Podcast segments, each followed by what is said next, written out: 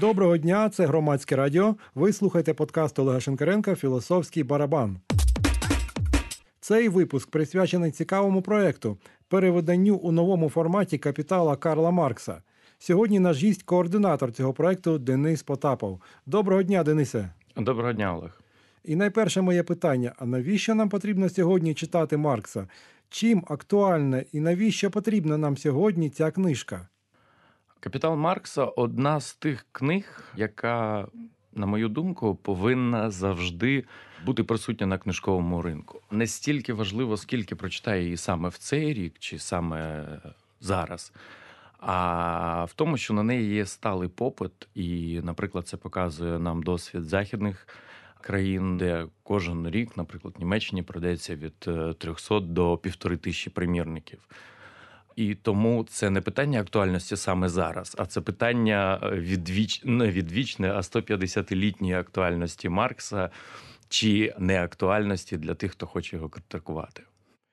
Джон Мейнард Кейнс вважав капітал Маркса застарілим підручником з економіки, не тільки помилковим з економічної точки зору, але й позбавленим інтересу і практичного застосування в сучасному світі.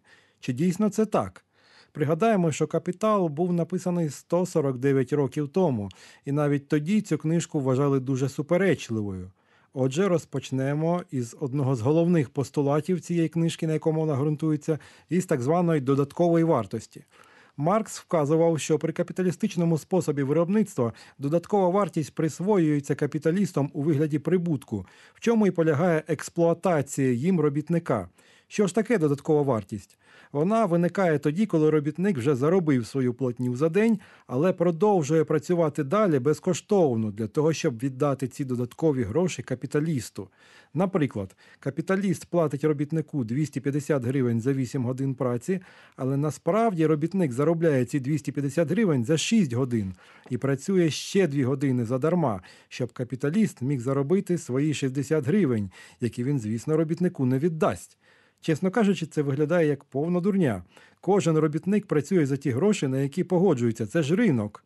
Якщо йому не подобається платня, він просто шукає собі іншу роботу де-інде. Ну, він може переїхати в інше місто, в іншу країну, е, врешті-решт. Звісно, в СРСР, де вчення Маркса було реалізовано, і зарплата у всіх була майже однакова, нічого особливого знайти було просто неможливо, не кажучи вже про те, що кудись там емігрувати. А вся додаткова вартість йшла на допомогу кубінським революціонерам та виробництво зброї. Я не заперечую існування додаткової вартості, але що поганого в тому, що її отримує власник засобів виробництва? Йому ж треба платити податки, врешті-решт. На жаль, чи на щастя, ви задали чотири окремих питання, і тому я спробую в тому ж порядку на них відповісти. Ви праві, що вже 150 років е, існує не тільки сам капітал Маркса, а і його критика, тобто оця оцінка про дурню, а її вже повторюють 150 років. Тобто, перші з ним не погодилася австрійська школа і критикувала Маркса, що то є дурня. А потім Джон Кейнс вважав дурнею і австрійську школу і Маркса. Потім після Кейнса прийшли нео, хай неокласики. Вони вважали Кейнса дурнею і Маркса дурнею. Тобто критики змінюються, а капітал поки все ще критикують. Тобто, якщо б там була абсолютна дурня, то його можна було заперечити один раз, наприклад, австрійською школою, і більше не повертатися до цього питання. Друге, ваше питання було про додаткову вартість. А, І це те питання, яке робить читання капіталу Марксу тепер досить складною задачею. Тобто 150 років його міг прочитати робітник середньоосвічений. Тобто в нього була якась школа, і він міг зрозуміти, про що пише Маркс. Ми ж тепер, наче більш освічені, ніж тоді, але нам читати його важче саме тому, що ми. Не бачимо цієї експлуатації в житті. Тобто, якщо ти сидиш в офісі, тобі комфортно, експлуатація сама втрачає цю марксівську ідеальну форму. Тобто вона залишається по суті тією ж, але не має форми.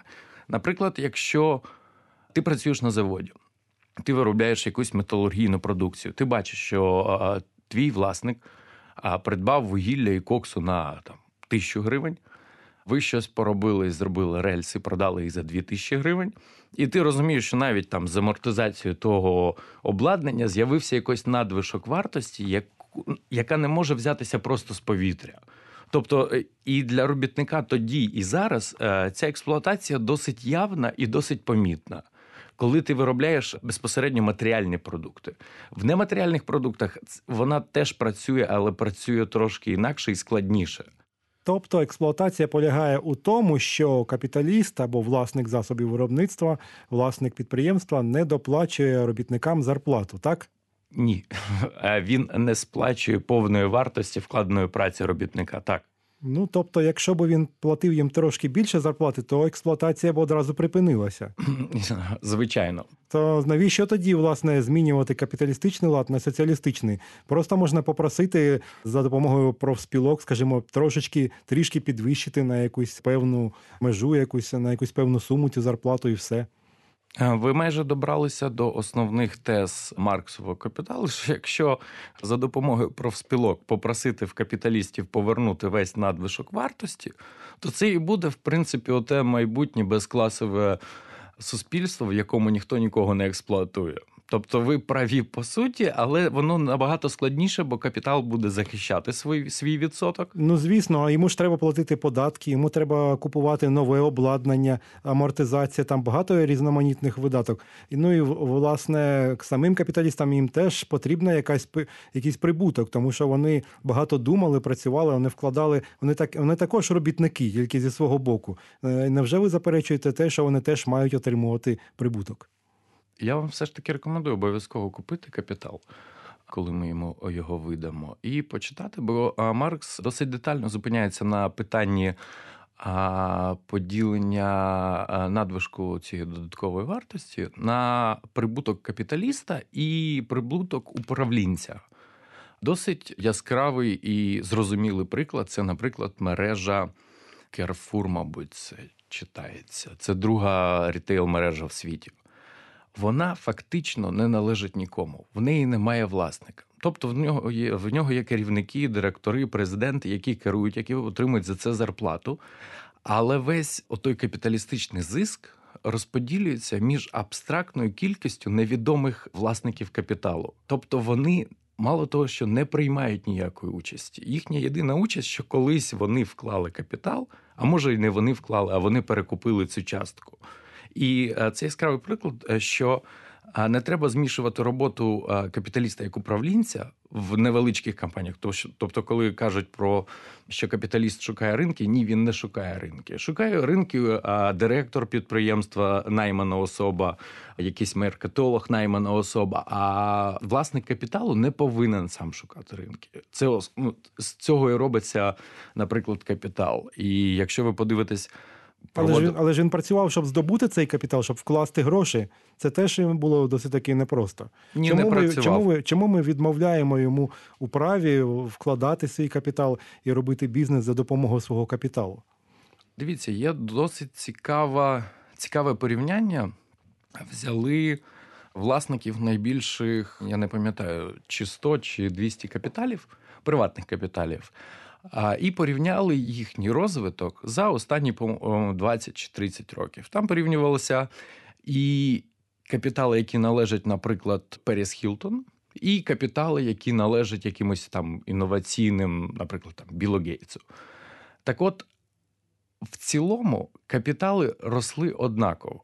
Тобто не залежить від того, так е, не можна сказати, не можна казати, що люди щось роблять, так але зріст їхніх капіталів мало пов'язаний з їхніми талантами та роботою в сучасному капіталістичному світі. Е, Або, наприклад, навіть е, мало хто знає, хто володіє компанією L'Oreal, але і цій, цій дівчинці теж вдалося зробити такий самий зріст капіталу, а які показали інші капіталісти, які на виду, які наче щось роблять.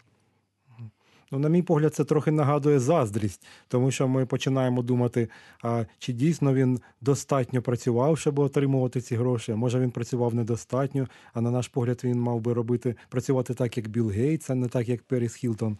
Е, Добре, виробничі відносини є базисом по відношенню до політики, ідеології, релігії, моралі та іншої так званої суспільної надбудови, виключно із, наприклад, мистецтвом. Це теж е, уривок із капіталу. Ось це твердження Маркса Маркса мені дуже не подобається. Саме через нього з'явилися терміни буржуазне мистецтво, мистецтво та соціалістичний реалізм, які не мають нічого спільного з дійсністю, на мою думку. Просто у капіталістичному світі може існувати будь-яке мистецтво, а у комуністичному, яке живе за приписами Марксового капіталу, тільки те, яке рекламує ідеологію Маркса та її локальну реалізацію. Чи є, на вашу думку, актуальним цей дуалізм базиса та надбудови сьогодні? Звичайно, він є актуальним, але ви знову ж таки задали два питання, тому я спробую розділити їх. Перше, коли Маркс каже про базис та надбудову, він каже, що е, суспільні відносини, суспільна етика, суспільна мораль, суспільна релігія, якщо вона є, вона залежить від того, як розвиваються виробничі відносини. Тобто, якщо у нас феодальні виробничі відносини, тобто є е, сюзерени його васали, то відповідно розвивається феодальна мораль, яка робить феодальне мистецтво. Нагадую вам, що ви слухаєте подкаст Олега Шенкаренка Філософський барабан. І сьогодні ми розмовляємо про нове свіже перевидання капіталу Маркса українською мовою. І ми говоримо про це з координатором цього проекту Денисом Потаповим. Отже, що з приводу базиса та надбудови? Чи існують вони сьогодні? Звичайно, базис та надбудова існують завжди. І е, яскравий приклад е, тому, ну, якщо вже ми чіпаємо цю тему, то коли Маркс, а пізніше Енгельс писали, що, наприклад, інститут браку він залежить від е, економічних відносин, і всі казали, і зараз ще кажуть, що ні, він не залежить. А потім дивляться, коли, наприклад, інститут браку трансформується в Європі тільки тому, що вони більш розвинене в них виробництво, да, воно переходить до там п'ятої чи шостої стадії розвитку промисловості. І нам, коли в нас ще напівфеодальне суспільство, нам здається, що вони роблять щось е, не так. Ну ми ж то зробимо так. Ми зробимо точно так же, як вони, коли ми побудуємо точно таку економіку, як в них. Тобто ви вірите у соціалістичний шлюб і у капіталістичний шлюб, у соціалістичний комуністичний секс і капіталістичний секс.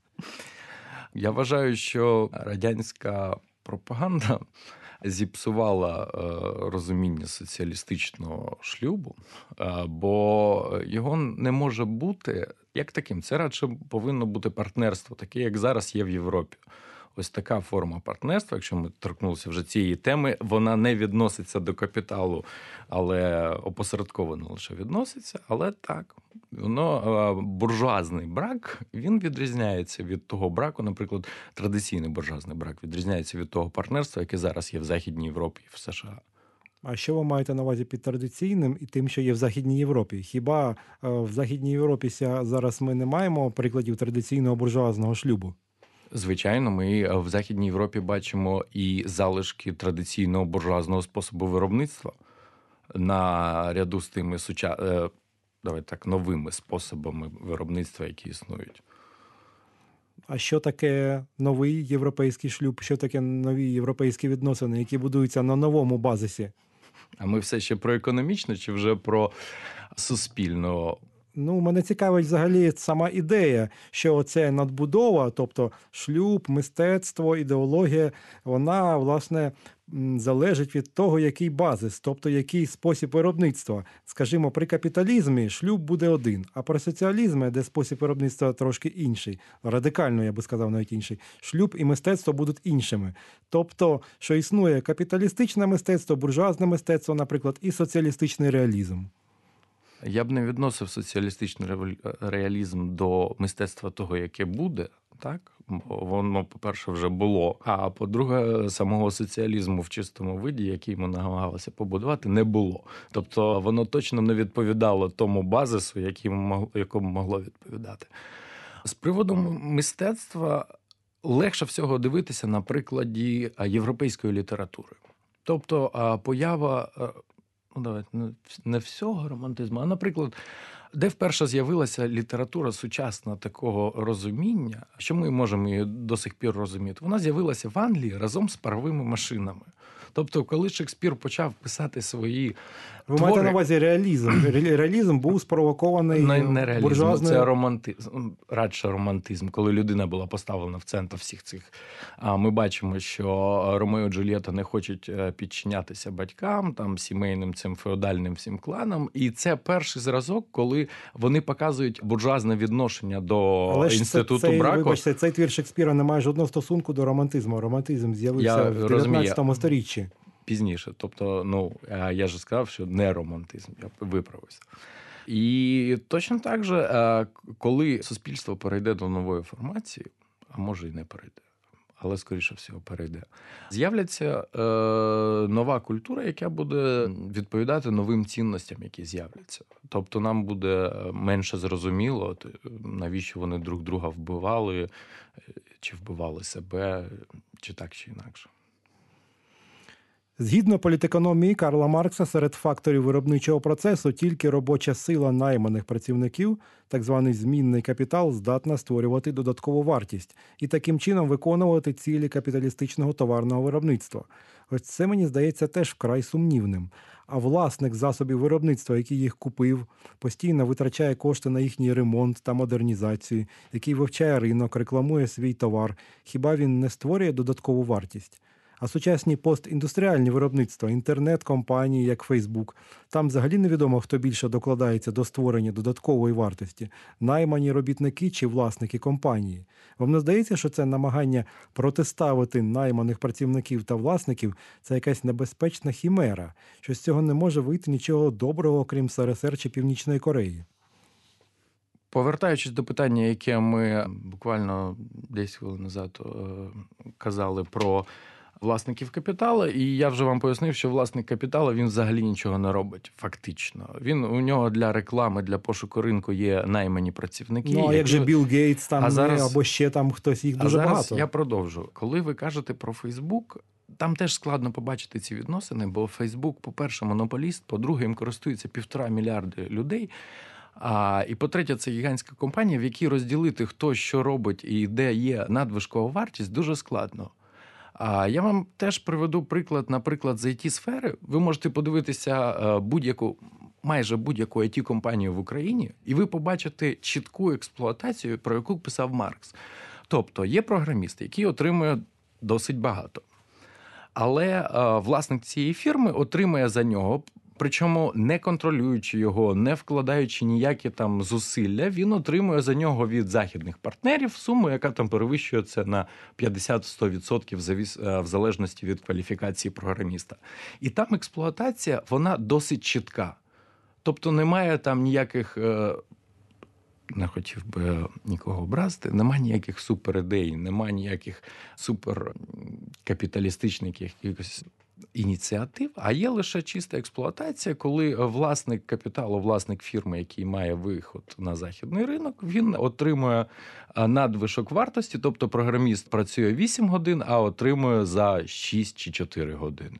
Ну, і це ж теж it сфера, і це теж інновації. Ну, Програміст, Формально. програміст може змінити місце роботи і знайти там, е, де йому платять більше, якусь е, вищу зарплату, емігрувати. І багато хто так робить. По-перше, він може емігрувати, але це нічого не змінить, особливо для програмістів. Він може змінити роботу, але отримує точно таку ж е, такі ж умови, в принципі. Да? У нього є один а, лиш спосіб це самому знайти цей капітал або якось його створити і вийти на цей ринок. Але з розвитком капіталізму, як писав Маркс, і з розвитком капіталізму в Україні. А якщо 10 років назад створити компанію, it компанію яка працює на закордон, було в принципі підйомною задачею, це були невеликі гроші.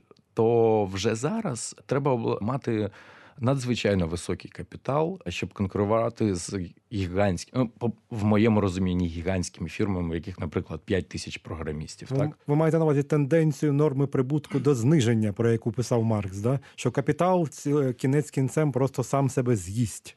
А, Це, до речі, теж стосується, наприклад, it сфери Якщо казати про тенденцію норми прибутку до зниження, то воно на неї впливає декілька факторів. Один з них, які, яких технологічні перевороти. Тобто, так, між технологічними переворотами норма прибутку знижується з часом. Але кожен технічний переворот дозволяє знову збільшити цю норму, і це ж лише тенденція, а не закон, що вона відбувається. І це досить помітно, наприклад, в it сфері. Якщо, причому не в нашій it сфері, а у світовій it сфері, якщо 10 років тому прибуток якийсь був, і він зараз є цей прибуток, але Наприклад, той же самий Фейсбук робить інвестиції з такою оцінкою, що прибутки будуть сильно зменшуватися. Тобто, всі останні великі і гучні, наприклад, придбання якоїсь там буквально вчора Фейсбук купив компанію, яка робить е, смішні обличчя на телефоні, і це може бути там за оцінкою 150 мільйонів. Це не тому, що ця компанія зараз коштує 150 мільйонів або принесе в майбутньому 150 мільйонів. Це оцінка того, що в майбутньому прибуток буде настільки знижуватися, що ці гроші буде ще е, складніше кудись вкласти.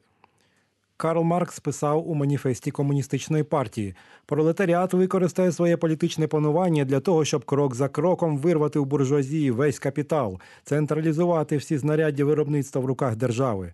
Політична влада у власному розумінні слова є організована сила одного класу для придушення другого. Комуністи вважають зайвим затаювати свої погляди і наміри. Вони відкрито заявляють, що їхні цілі можуть бути досягнені тільки шляхом насильного повалення всього суспільного ладу, що існував досі. Нехай пануючі класи тремтять перед комуністичною революцією. Пролетарям нічого втрачати в ній, крім своїх кайданів, а здобудуть вони цілий світ. Так що айтішники візьмуться до зброї і перестріляють всіх своїх е, власників компаній. Білл Гейтсу настане кінець, а також Марку Цукербергу, який за Цукербергів за Цукербергзів свої прибутки і додаткову вартість. Ну, Цукенберг сам віддав свої прибутки, тому може і буде інакше. А річ у тім, що коли Маркс писав це 150 років, він уявляв собі, що фінал технологічного розвитку і фінал розвитку пі- капіталізму по світу він вже досить близький. А виявилось, що у капіталізму ще багато фактично роботи по розвитку суспільних відносин, а й роботи по розвитку продуктивних сил. Тобто Маркс писав вже про те, що капіталізм не закінчиться, поки він не використає всі свої можливості для розвитку продуктивних сил суспільства. А ми побажаємо собі і нашим слухачам, щоб капіталізм ще довго не закінчувався, і щоб нас не чекала нова пролетарська революція, Північна Корея, СРСР, Кампучія або ще щось значно гірше. От на цьому наш подкаст закінчено. Дуже вам дякую, Денісе, що ви прийшли підтримали такий цікавий діалог. До побачення. Дякую, до побачення. А Ми з вами зустрінемося наступного тижня.